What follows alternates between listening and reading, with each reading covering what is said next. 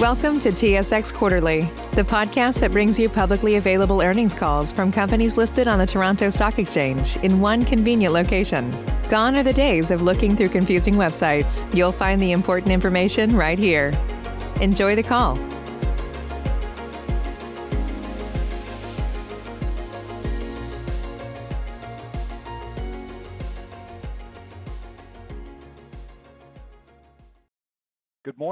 My name is Colin, and I'll be your conference operator today. At this time, I'd like to welcome everyone uh, to the conference call regarding Stelco's first quarter results for 2021. All lines have been placed on mute to prevent any background noise. After the speaker's remarks, there'll be a question and answer session. If you'd like to ask a question during this time, simply press star, then one on your telephone keypad. If you'd like to withdraw your question, please press star, then two. Uh, thank you. Mr. Harris, you may begin your conference. Good morning, everyone, and welcome to Stelco's quarterly earnings conference call. Speaking on the call today to discuss our first quarter results for 2021 will be Alan Kestenbaum, our Executive Chairman and Chief Executive Officer, and Paul Scherzer, our Chief Financial Officer. Yesterday, after the market closed, we issued a press release overviewing Stelco's financial results for the first quarter of 2021. This press release, along with the company's financial statements and management's discussion and analysis, have been posted on SEDAR and on our investor relations website at investors.stelco.com. We have provided a link to the presentation referenced on today's call on our website as well. I'd like to inform everyone that comments made on today's call may contain forward-looking statements which involve assumptions which have inherent risks and uncertainties. Actual results may differ materially from the statements made today, so do not place undue reliance upon them. Stelco management disclaims any obligation to update forward-looking statements except as required by law. With that in mind, I would ask everybody on today's call to read the legal disclaimers on page two of the accompanying earnings presentation, and also to refer to the risks and assumptions outlined in Stelco's public disclosures. In particular, the first quarter 2021 management's discussion and analysis sections relating to forward-looking information and risks and uncertainties, as well as our filings with securities commissions in Canada. The appendix of our presentation and the non-IFRS performance measures and review of non-IFRS measures of our MD&A provide definitions and reconciliations of the non-IFRS measures that we use today. Please also note that all dollar figures referred to in today's call will be in Canadian dollars unless otherwise noted. Following today's prepared remarks, Alan and Paul will be taking questions. To maximize efficiency, we'd ask that all participants who would like to ask a question please limit themselves to one question and one follow-up question before requeuing. With that, I'd like to turn the call over to Alan.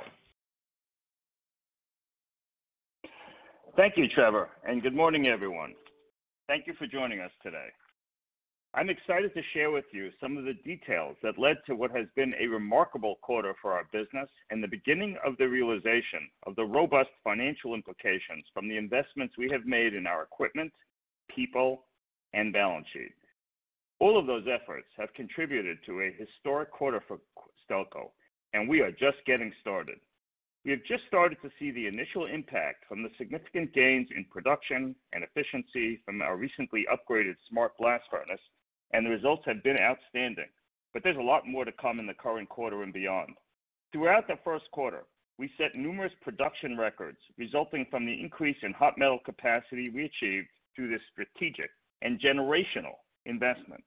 At the same time, we continued to leverage our industry leading cost position to generate 185 million in adjusted EBITDA, which is over 200% higher than the prior quarter, and a 28% EBITDA margin, by far the highest of any reporting company in the North American steel industry.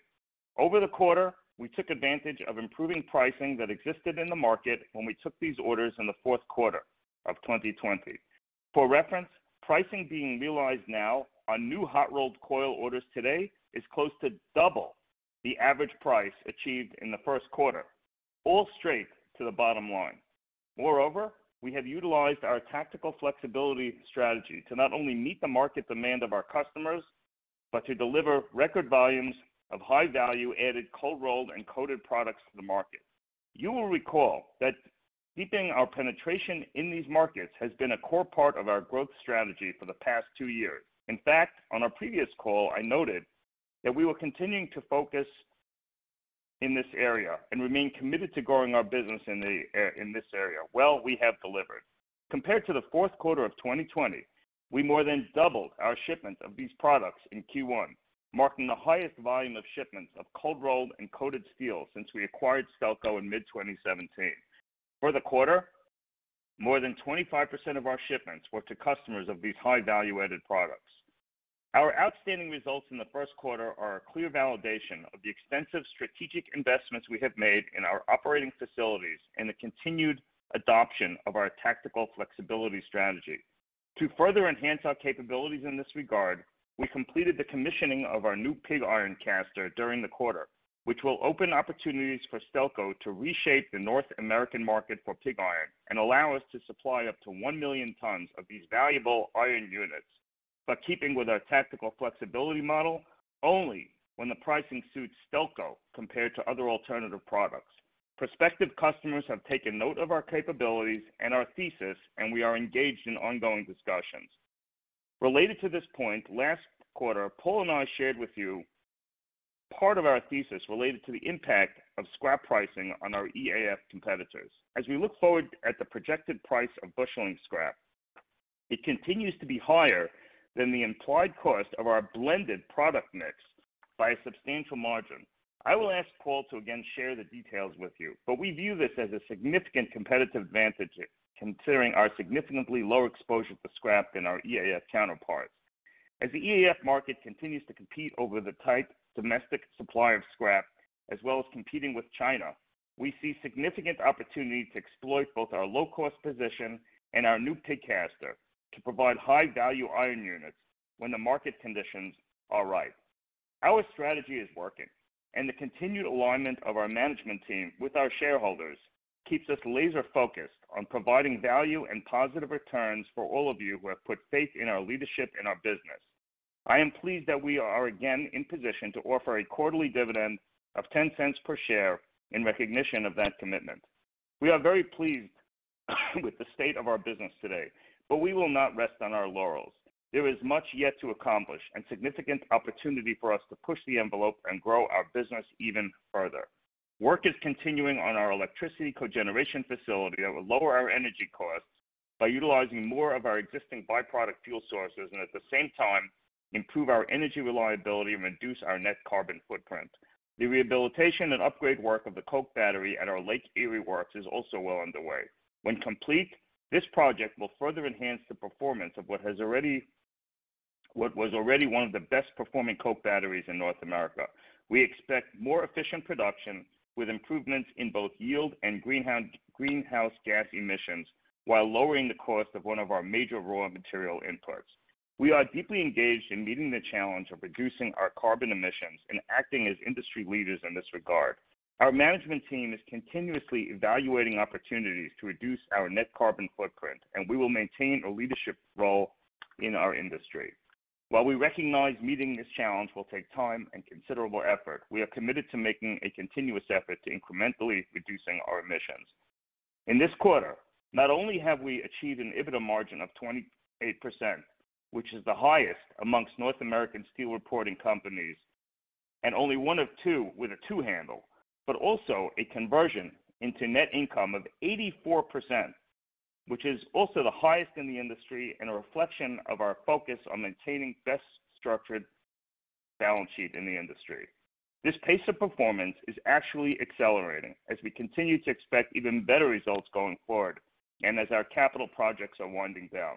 We have the luxury to now focus on increasing shareholder value through smart capital allocation decisions, of which there are many options available to us. We have come a very long way in a relatively short period of time. Our end markets are firing on all cylinders, and we anticipate that accelerating as the world emerges from COVID and historic level of savings in consumer pockets starts being spent, along with significant government spending on infrastructure projects. Moreover, new emerging markets such as electric vehicles are creating new opportunities for Stelco, and we are positioned to meet those challenges and take advantages of these opportunities. Our cost structure demonstrates that we have built a unique, resilient business that is not only capable of thriving at all points of the market cycle, but one that can excel at a very high level in stronger markets. At this time, I'd like to ask our CFO, Paul Scherzer, to provide some comments specific to our financial performance. Thanks, Alan, and good morning, everyone. As Alan noted, the results we achieved in the first quarter are testament to the hard work of our employees and reflect our continued commitment to controlling our costs and maximizing the financial return on our capital investments. Because of these efforts, we were able to take full advantage of the extremely favorable pricing that has developed in recent months and deliver very strong and much improved results this quarter. In addition to our adjusted EBITDA reaching a two-year high at $185 million in the quarter, we also saw a high watermark with respect to adjusted net income, which came in at $155 million for the quarter, up almost 700% from the same period last year, despite only a 36% increase in average selling prices. Some of this can be attributed to an increase in shipments, but in large part, we are seeing the impact of our commitment to cost containment and the investments we have made in the business to solidify our position as a low-cost producer. Considering the challenges placed upon all of us as a result of the COVID pandemic over the past year, these are remarkable achievements that we are extremely proud of. Of course, the market has been favorable as we reached record levels of hot metal production and benefit from the investment in our smart blast furnace. We are able to convert those tons into shipments by not only meeting the demands of our customers, but by doing so in the higher value-added cold rolled and coated markets. As a result, we saw our average selling price rise to $959 per ton across all product lines. I am pleased that we were able to exceed our shipment expectations for the first quarter, and I expect that the strong market demand we have seen through the quarter will continue. Accordingly, we expect to maintain our first quarter shipping volume through the second quarter. Alan referred to our favorable cost position compared to the forecast price of scrap in the market. The slide on page four of our presentation demonstrates once again that our business has exceptional earnings power compared to businesses that are solely reliant on scrap as their raw material input. Of course, this graph does not consider any of the manufacturing or processing costs incurred by the electric arc furnace sector, just the projected cost of their primary raw material. We see this as an affirmation of the strategic investment in our blast furnace and a meaningful competitive advantage that demonstrates the exceptional earnings power our business holds. We are now seeing the power of the flexibility in our business model. With the current robust market and strong demand for our high value-added products, we are able to convert our hot metal production into downstream products that maximize our margins and generate maximum benefit to our shareholders. However, the commissioning of our pig iron caster will also afford us the opportunity to supply up to 1 million tons of highly valued iron units to the electric arc furnace sector should the market be favorable, and in turn allow us to maximize the value of our blast furnace investment through every part of the market cycle. In light of these changes, and to further explain the earnings power of Stelco, based on continued shipments at current levels and based on our anticipated mix, with pricing in the second half of 2021 consistent with the current forward curve for hot rolled coil on the CME, we are capable of generating full-year adjusted EBITDA of more than $2 billion. That's a figure that is achievable based on the parameters outlined and would be three times the high watermark the company achieved in 2018. I want to emphasize that we do not intend to offer earnings guidance on an ongoing basis, but today we do want to make clear the exciting potential of this business in the current market. The first quarter has delivered the results we believed were possible when we embarked on our strategic capital plan, but it is only the beginning. We will stay true to our commitment to maintaining a strong balance sheet and pursue opportunities will both grow our markets or enhance our industry-leading cost position. Our tactical flexibility model provides us the tools to adapt to changing dynamics in the marketplace and to fully exploit those opportunities, and most importantly, allows us to achieve the highest possible return for our shareholders. I share Alan's enthusiasm for our business and look forward to sharing in our continued success. Thank you for taking the time to join our call. Thank you, Alan and Paul. That concludes our prepared remarks. And Now I'd like to turn the call back over to the operator for Q&A. Operator? Thank you. Ladies and gentlemen, we'll now begin the question and answer session. Um, as previously stated, uh, please limit yourself to one question, one follow-up. However, you may re-queue for questions. Uh, should you have a question, please press star followed by one on your touch-tone phone. You'll hear a three-tone prompt acknowledging your request, and your questions will be polled in the order they are received. Uh, should you wish to decline from the polling process, please press star followed by two. If you're using a speakerphone, please lift the handset before pressing any keys. Your first question comes from David uh, Gagliano uh, from BMO Capital Markets. David, please go ahead. Great. Thanks for uh, taking my questions. Um, I just wanted to obviously focus in a bit on the $2 billion number. in terms of what it means for free cash flow. On our numbers, it translates to about 1.4 billion or something like that of free cash flow potential. And Just as you think about the plans for that cash, um, can you give us a sense as to roughly, you know, how much you think Stelco will allocate, you know, between, you know, buckets like building cash, um, and presumably that bucket will include, you know, building cash to fund the 2022 free cash flow sweep, you know, for the pension. Um, but Just in terms of allocating between building excuse me, building cash, returning that cash to the shareholders, and the investment opportunities. Just, you know, rough percentages or ranges for each of those buckets would be very helpful. And then also, if you could just talk about the timing of the, um, you know, these these capital allocation plans, that'd be great. Thanks.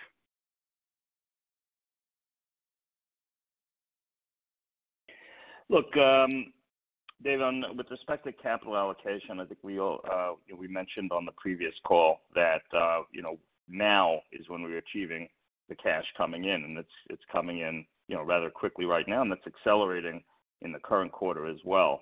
Um, you know, we have a unique opportunity to generate a lot of cash flow this year.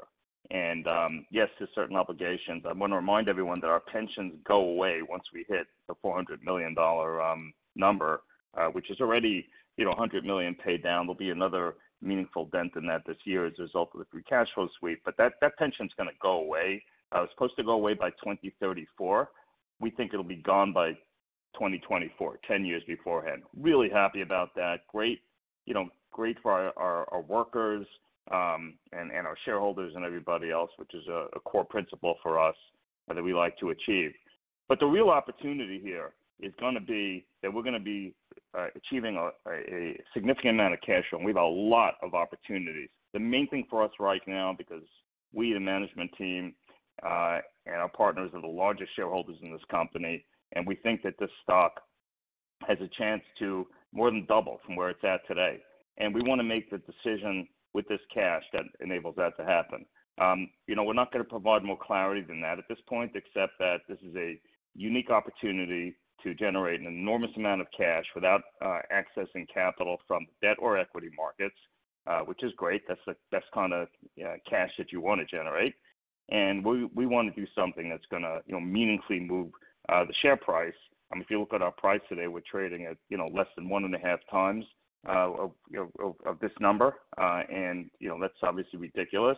And so, um, you know, we want to do things that are meaningful, that are going to really get us, you know, up to where our peers are trading and, we think we will get there. Okay, just to follow that up a little bit more, um, you know, when you think about the opportunities out there to get that share price, you know, meaningfully higher, and you know, obviously uh, the multiple's extremely low. Um, you know, do you think it's more likely going to come through, you know, cash returns to shareholders or um, through investments? Again, I'm just trying to get a sense as to how you're thinking about weighting um, those two those two buckets specifically? Yeah, so you know we have we have the luxury to do to really do all of the above. Um, you know we're going to speak with our advisors about what the best uh, the best um, uh, bang for the buck is going to be. Uh, could could could include all of that, and you know you know we're we're now we want to we want to evaluate this. This is a a great opportunity to achieve that. And um, you know, we recognize that opportunity exists this year. Uh, so you know, we're we're we're in the short term here, not in the medium or long term, and, and we want to do things that are going to be meaningful.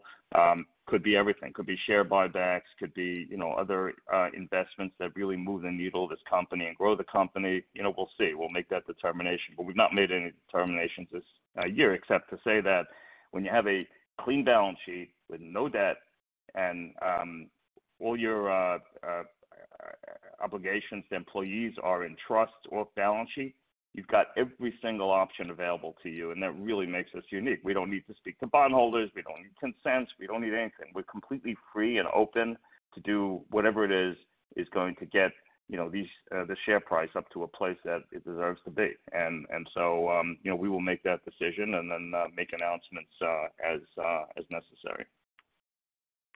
Okay. and then Just one last question to me, switching gears. Um, just to calibrate, um, you know, timing and magnitude of when, you know, these higher spot prices flow through results. If you know, if we went back, we lagged spot prices about three months, we come up with about a you know, a $450-$500 quarter-over-quarter price increase in Canadian dollars, 450-500, for the second quarter. Is that a reasonable range to assume for the second quarter?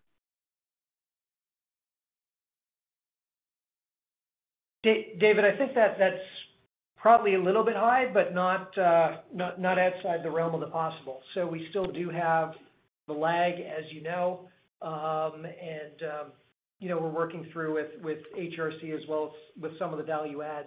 There will be a very meaningful step up. I don't know that we'll get quite to that level. Okay. Um and all right, I'll leave it at that. Thanks. Your next question comes from David Ocampo from Cormark Securities. David, please go ahead. Uh, thanks. Good morning, everyone. Alan, I was wondering if you can give us an update on your current tax shield and what your expectation is for this year on when you can potentially pay uh, your taxes. Uh, David, it's actually Paul. I'll take that one. Um, so as you know, we entered the year with about $1.1 billion of tax attributes. Um, that's divided between NOLs as well as some uh, as well as tax attributes related related to CapEx. The NOLs we could fully utilize, uh, and we would expect to fully utilize those this year based on uh, what we've done in the first quarter, as well as where obviously earnings are going. Um, the other ones we could only use over a period of years, so those will bleed in. Uh so we'll get a very sizable tax shield this year, but we won't be able to use the full $1.1 billion. Uh, the other thing to note is we're continuing to add tax attributes through our CapEx this year. Okay, that's great. And then maybe zeroing in on the cost structure here. I take a look at the cost per ton, it's higher than last year's number. And I understand part of that is your value-added products. But is the remaining delta, you know, just from higher scrap prices? And if so, where's your cost structure today, you know, relative to the $400 per ton that you've indicated in the past?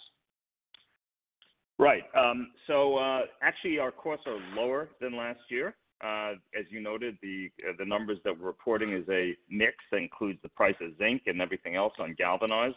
But um, you know, um, we're performing at that level that you've indicated on HRC. The only change to that is we do use some scrap.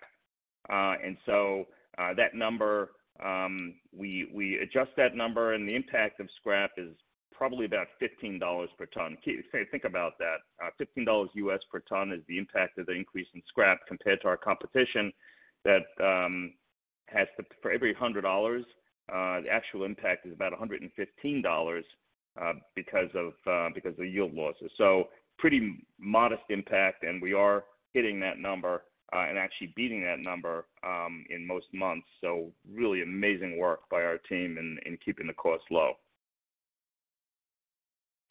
Okay, that's great. That's my that's my two. Your next question comes from Alex Jackson from RBC. Alex, please go ahead. Yeah. Hi, guys. Thanks for taking my question, and congrats on a solid quarter. Uh, so, a two-parter for me. Uh, just firstly on the sort of 2 billion EBITDA estimate. Other than HRC pricing, I'm just curious what you think maybe the biggest risks are to achieving something like that this year. And then on the other part, um, with HRC prices kind of where they're at, do you think it makes sense to enter some sort of swaps or hedges maybe on a smaller portion of your expected ship tons? Thanks. Well, I mean, as we said, uh, the number is based on real numbers that are out there today uh, on the CME. You can open up the CME and see the forward curve and you know and do the math. So, um, you know, and, You know, as we said, you know, it's in excess of 2 billion. So, um, you know, the answer is that uh, yeah, that's the reference point. Uh, You know, we expect that uh, we're also gonna make incremental margin on on value-added products. And, you know, this market continues to to to go up. I mean, the CRU today went up by $48, you know, in one week. It's literally every day that that pricing is moving. So, you know, we don't know where the top is. You know, with respect to hedging, uh, we you know, we messed up in Q4 uh, by thinking we're at the end of the rally uh, and hedged, and that cost us. And we learned from that. That doesn't mean we'd never hedge again. There's so much momentum in there right now. Um, when you see a market moving in lockstep like this so quickly, um, you know, I think it's best for us to continue to let this trend ride out. And then, you know, if we start to see slips and we miss the top by, you know, 40, 50 bucks a ton, like, who cares? I mean, if the forward curve today for June, is, for instance, is 15.70, right? CRU is 14, I think 14.50, 60, something like that. So, I mean, we got a lot of margin for error here. You know, um, the trend is your friend. The trend is really strong. You're seeing this not only in steel, but you're seeing this in lumber as well. Um, you know, if it drops 50 bucks and we see things change, uh, you know, we we might look at that. But right now, we see nothing changing. Inventories are exceptionally low at our customers. End markets are really strong. Imports are not moving because people don't want to take the risk on six-month lead times. Um, Scrap is surging, uh, you know, every day. Uh, Everything is pointing to continued strength and continued price increases.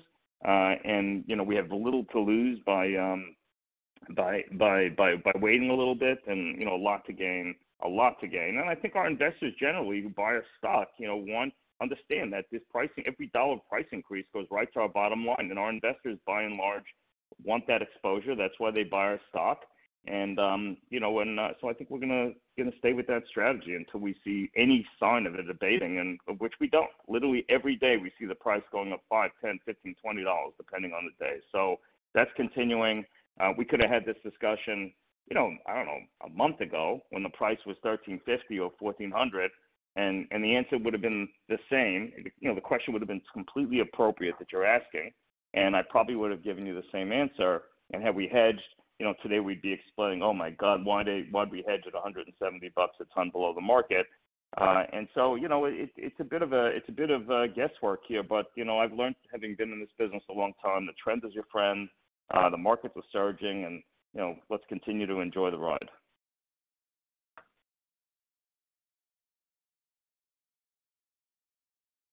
Your next question comes from Curt Woodworth from Credit Suisse. Curt, please go ahead. Thanks. Good morning, Alan and Paul. Alan, I guess, you know, the first question is just if you believe that your equity is trading at a 50% discount to what you think is fair value, why, and given the free cash flow outlook, you know, what's preventing you from at least, you know, putting in a share buyback authorization, at least give you, you know, flexibility to take advantage of, you know, some of the volatility in your stock? Nothing is preventing us from doing that. Um, and um, you know, what I would say is, you know, we're gonna get our hands on a lot of cash this year, and when we do something, we want to do something that's gonna be big, meaningful, and impactful, rather than, you know, dribbling in a share buyback program. But your question is completely correct. Nothing prevents us from doing it. So in terms of doing something big and meaningful, um, you know, would you include potential acquisitions in terms of the strategic opportunity set? Uh, listen, you know, um, some things are overpriced today. Uh, so, uh, you know, acquisitions are tricky, and, you know, we've built here a great model here, and we certainly don't want to dilute our position in doing that. So, you know, I wouldn't look... You know, I don't know that acquisitions are necessarily, um, you know, something that, you know, we will do because, you know, I think that, uh, some assets, I mean, clearly, look at look at our performance, right? We've got the highest EBITDA margins in the industry, uh, with a pricing that is half of what the current market is. So you can imagine what we're gonna be doing going forward. And so, you know, to buy something that's gonna dilute that position when you're the best, acquisitions are tough, not only because of price, but because you don't want to dilute being the best, and we want to continue to get better. So, uh, that narrows the scope in terms of uh, what's available. There's been a lot of consolidation, which is already, which really helps us because the playing field has changed. Our, you know, the the market is, you know, is very, very well set up from that perspective. So, you know, when you look at acquisitions for purpose of consolidation, we don't need to do that because some of our really, you know, well-run competitors have have done that already for us. So we don't really need to do that. So we have to look at things that are gonna make us better, and that means not diluting our cost position. And uh, those of you know me for, you know, the last 15 years running public companies, you know, overpaying is not my thing. But as I keep, uh, I know people want to know what we're gonna do with the cash, and to your question, I mean, you know, let's just say we generate a 1 billion in cash today, I mean, in this year, you know, what would be wrong with buying half our stock back? Nothing. So everything's on the table. Um, we're gonna, you know, we're gonna evaluate it really carefully, not do things that are symbolic, like small share repurchases and things like that, um, but do things that are gonna really move the needle to to get this company's uh, valuation to where it belongs, uh, which is, you know, at least double where it's at today. And you know, I guess, you know, when you look at yourself versus your your peers, your cost position is, you know, arguably the best in North America, certainly today. So you know, really, you could argue maybe the product mix is, you know, slightly more commoditized versus your peers. Are you contemplating any more substantial downstream investment, either in rolling or uh, fabrication at some point? Look, I mean, if you look at uh, our peers um, and you look at their uh, movement to going um, downstream at the fabrication, um, hasn't worked. And um you know, I think in the steel industry, what I've learned is that there are two issues. One, you tend to buy your customers, put put your material in and not really have a one plus one equals three. Instead, you have one plus one equals one and a half. That's one, and you can just look at the numbers of some of our competitors and see how that has happened. Um, you know, and and if you look at, you know, some of our other, I don't wanna put names here, but some of them that have, you know, specifically called out the hot rolling business, um, you know, of uh, their EAF production, for instance. Um, You know, you look at U.S. Steel, for instance, and they call out specifically the production performance of um, Big River. You know, you see there how much better Big River is doing than than their competitors. And that's and that's because they don't have this downstream stuff. Um, so you have that issue, and then you have uh, and then you have um, channel conflicts, which is a definite issue in this business. Um, the customers are very sensitive to that. We don't wanna compete with our customers. So um, I think for financial reasons, looking at other people's acquisitions that I don't think have really worked out, uh, and uh, looking at the the types of things, uh, and again, citing, you know, let's just look at Big River on a standalone basis, how well they have done compared to their their peers.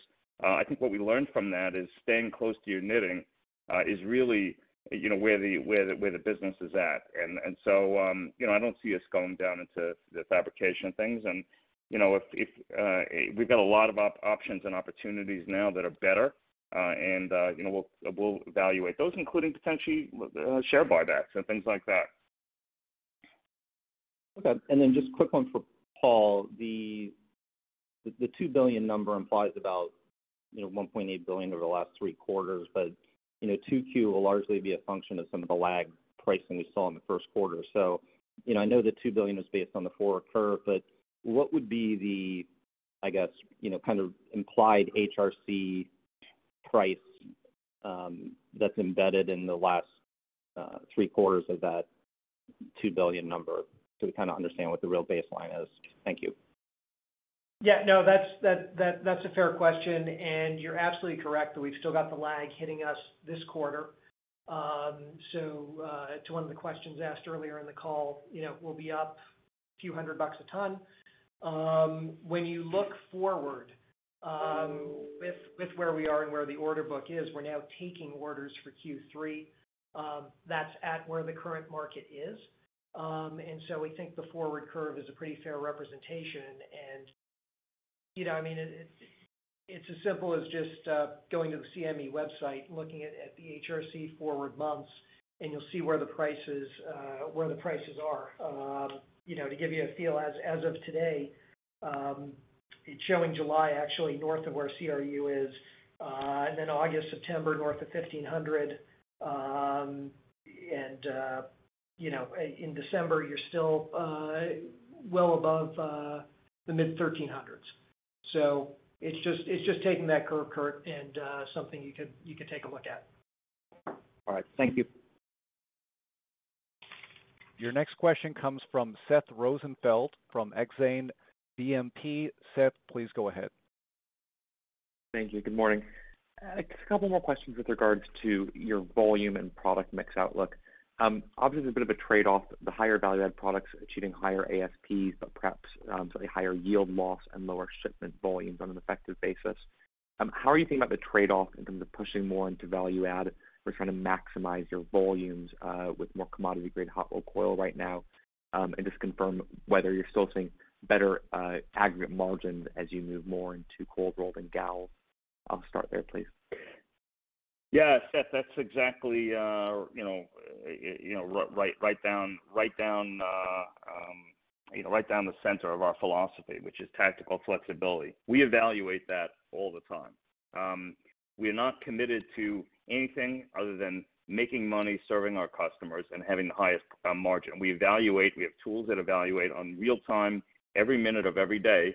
Are we better off um, taking a higher price evaluated, uh, taking account the yield loss, or taking an HRC order?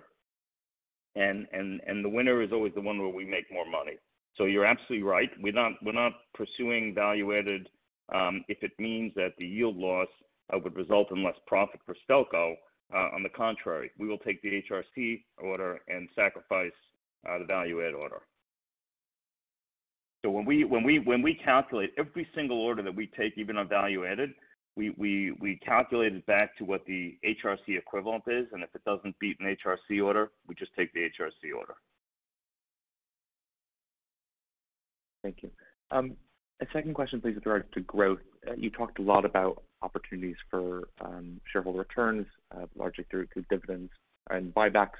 Um, on growth, I guess one project that hasn't been brought up so far is your option for, for Minntac. Can you walk us through the attractiveness of trying to execute that now when you have such strong cash generation versus waiting towards later in that option agreement? Yeah, I, I, I don't want to signal that, you know, you know, when we might do that for competitive reasons, but um, you know, we've got seven years uh, to make that decision, uh, and um, you know, uh, the, you know, I think as we said before, we're, you know, if, and if you look at the timing of when we executed that uh, agreement, we're pretty happy with the arrangement that we have right now on the uh, purchase agreement. So, um, you know, uh, uh, I, I think, I, I mean, just to put them out there, I'd say there's better opportunities in executing that right now, but that doesn't mean that we won't execute it. There's just um, there's some better things to look at that could uh, meaningfully move our share price. You know, for example, share buybacks and things like that that could have a much you know, more meaningful um, more meaningful impact to the share price. So, um, really happy with that deal. Uh, positioned us well. Um, we've got a uh, we're, we're, satisfied with the agreement, um, you know, that we have, and you know, I wouldn't uh, necessarily say that would be the first thing on our list for our use of our cash. Great, thank you. Just one last question, please. Um, can you confirm capex budget for this year and given the very strong ASP environment, expectation for further working capital investments? Well, I mean, working capital investment, there is no working capital investment because, uh, you know, we're just running our business. Uh, CapEx, uh, total CapEx, and we're meaningfully through it. It's really just based, um, if you look at the ongoing CapEx, maintenance CapEx, a business like ours, to keep it running at the level that we're at, you've got to think about in terms of 80 million a year. Uh, and we have the um, Coke battery, which is about a hundred uh, and twenty million dollar project. So uh, I think if you use uh, 200, you know, you're, you're you're kind of in the ballpark, and you know, a lot a lot of that's already been spent. Okay. Next Thank year we go back. We go down. To, next year we go back to the uh, 80 million. Great. Thank you. That's all the time we have. Anyway, I think we're. Yeah, yeah. Yeah, yeah, we're over time. I'm gonna thank everybody for joining the call today. I wish everyone a great day. Um, we're really, uh, really happy with uh, how things are going, and a lot more great things to come, guys. So thank you so much. Ladies and gentlemen, this concludes your conference call for today. We thank you for participating and ask that you please disconnect your line. What if you could have a career where the opportunities are as vast as our nation, where it's not about mission statements, but a shared mission? At U.S. Customs and Border Protection, we go beyond to protect more than borders from ship to shore, air to ground, cities to local communities. CBP agents and officers are keeping people safe. Join U.S. Customs and Border Protection and go beyond for something far greater than yourself. Learn more at cbp.gov/careers.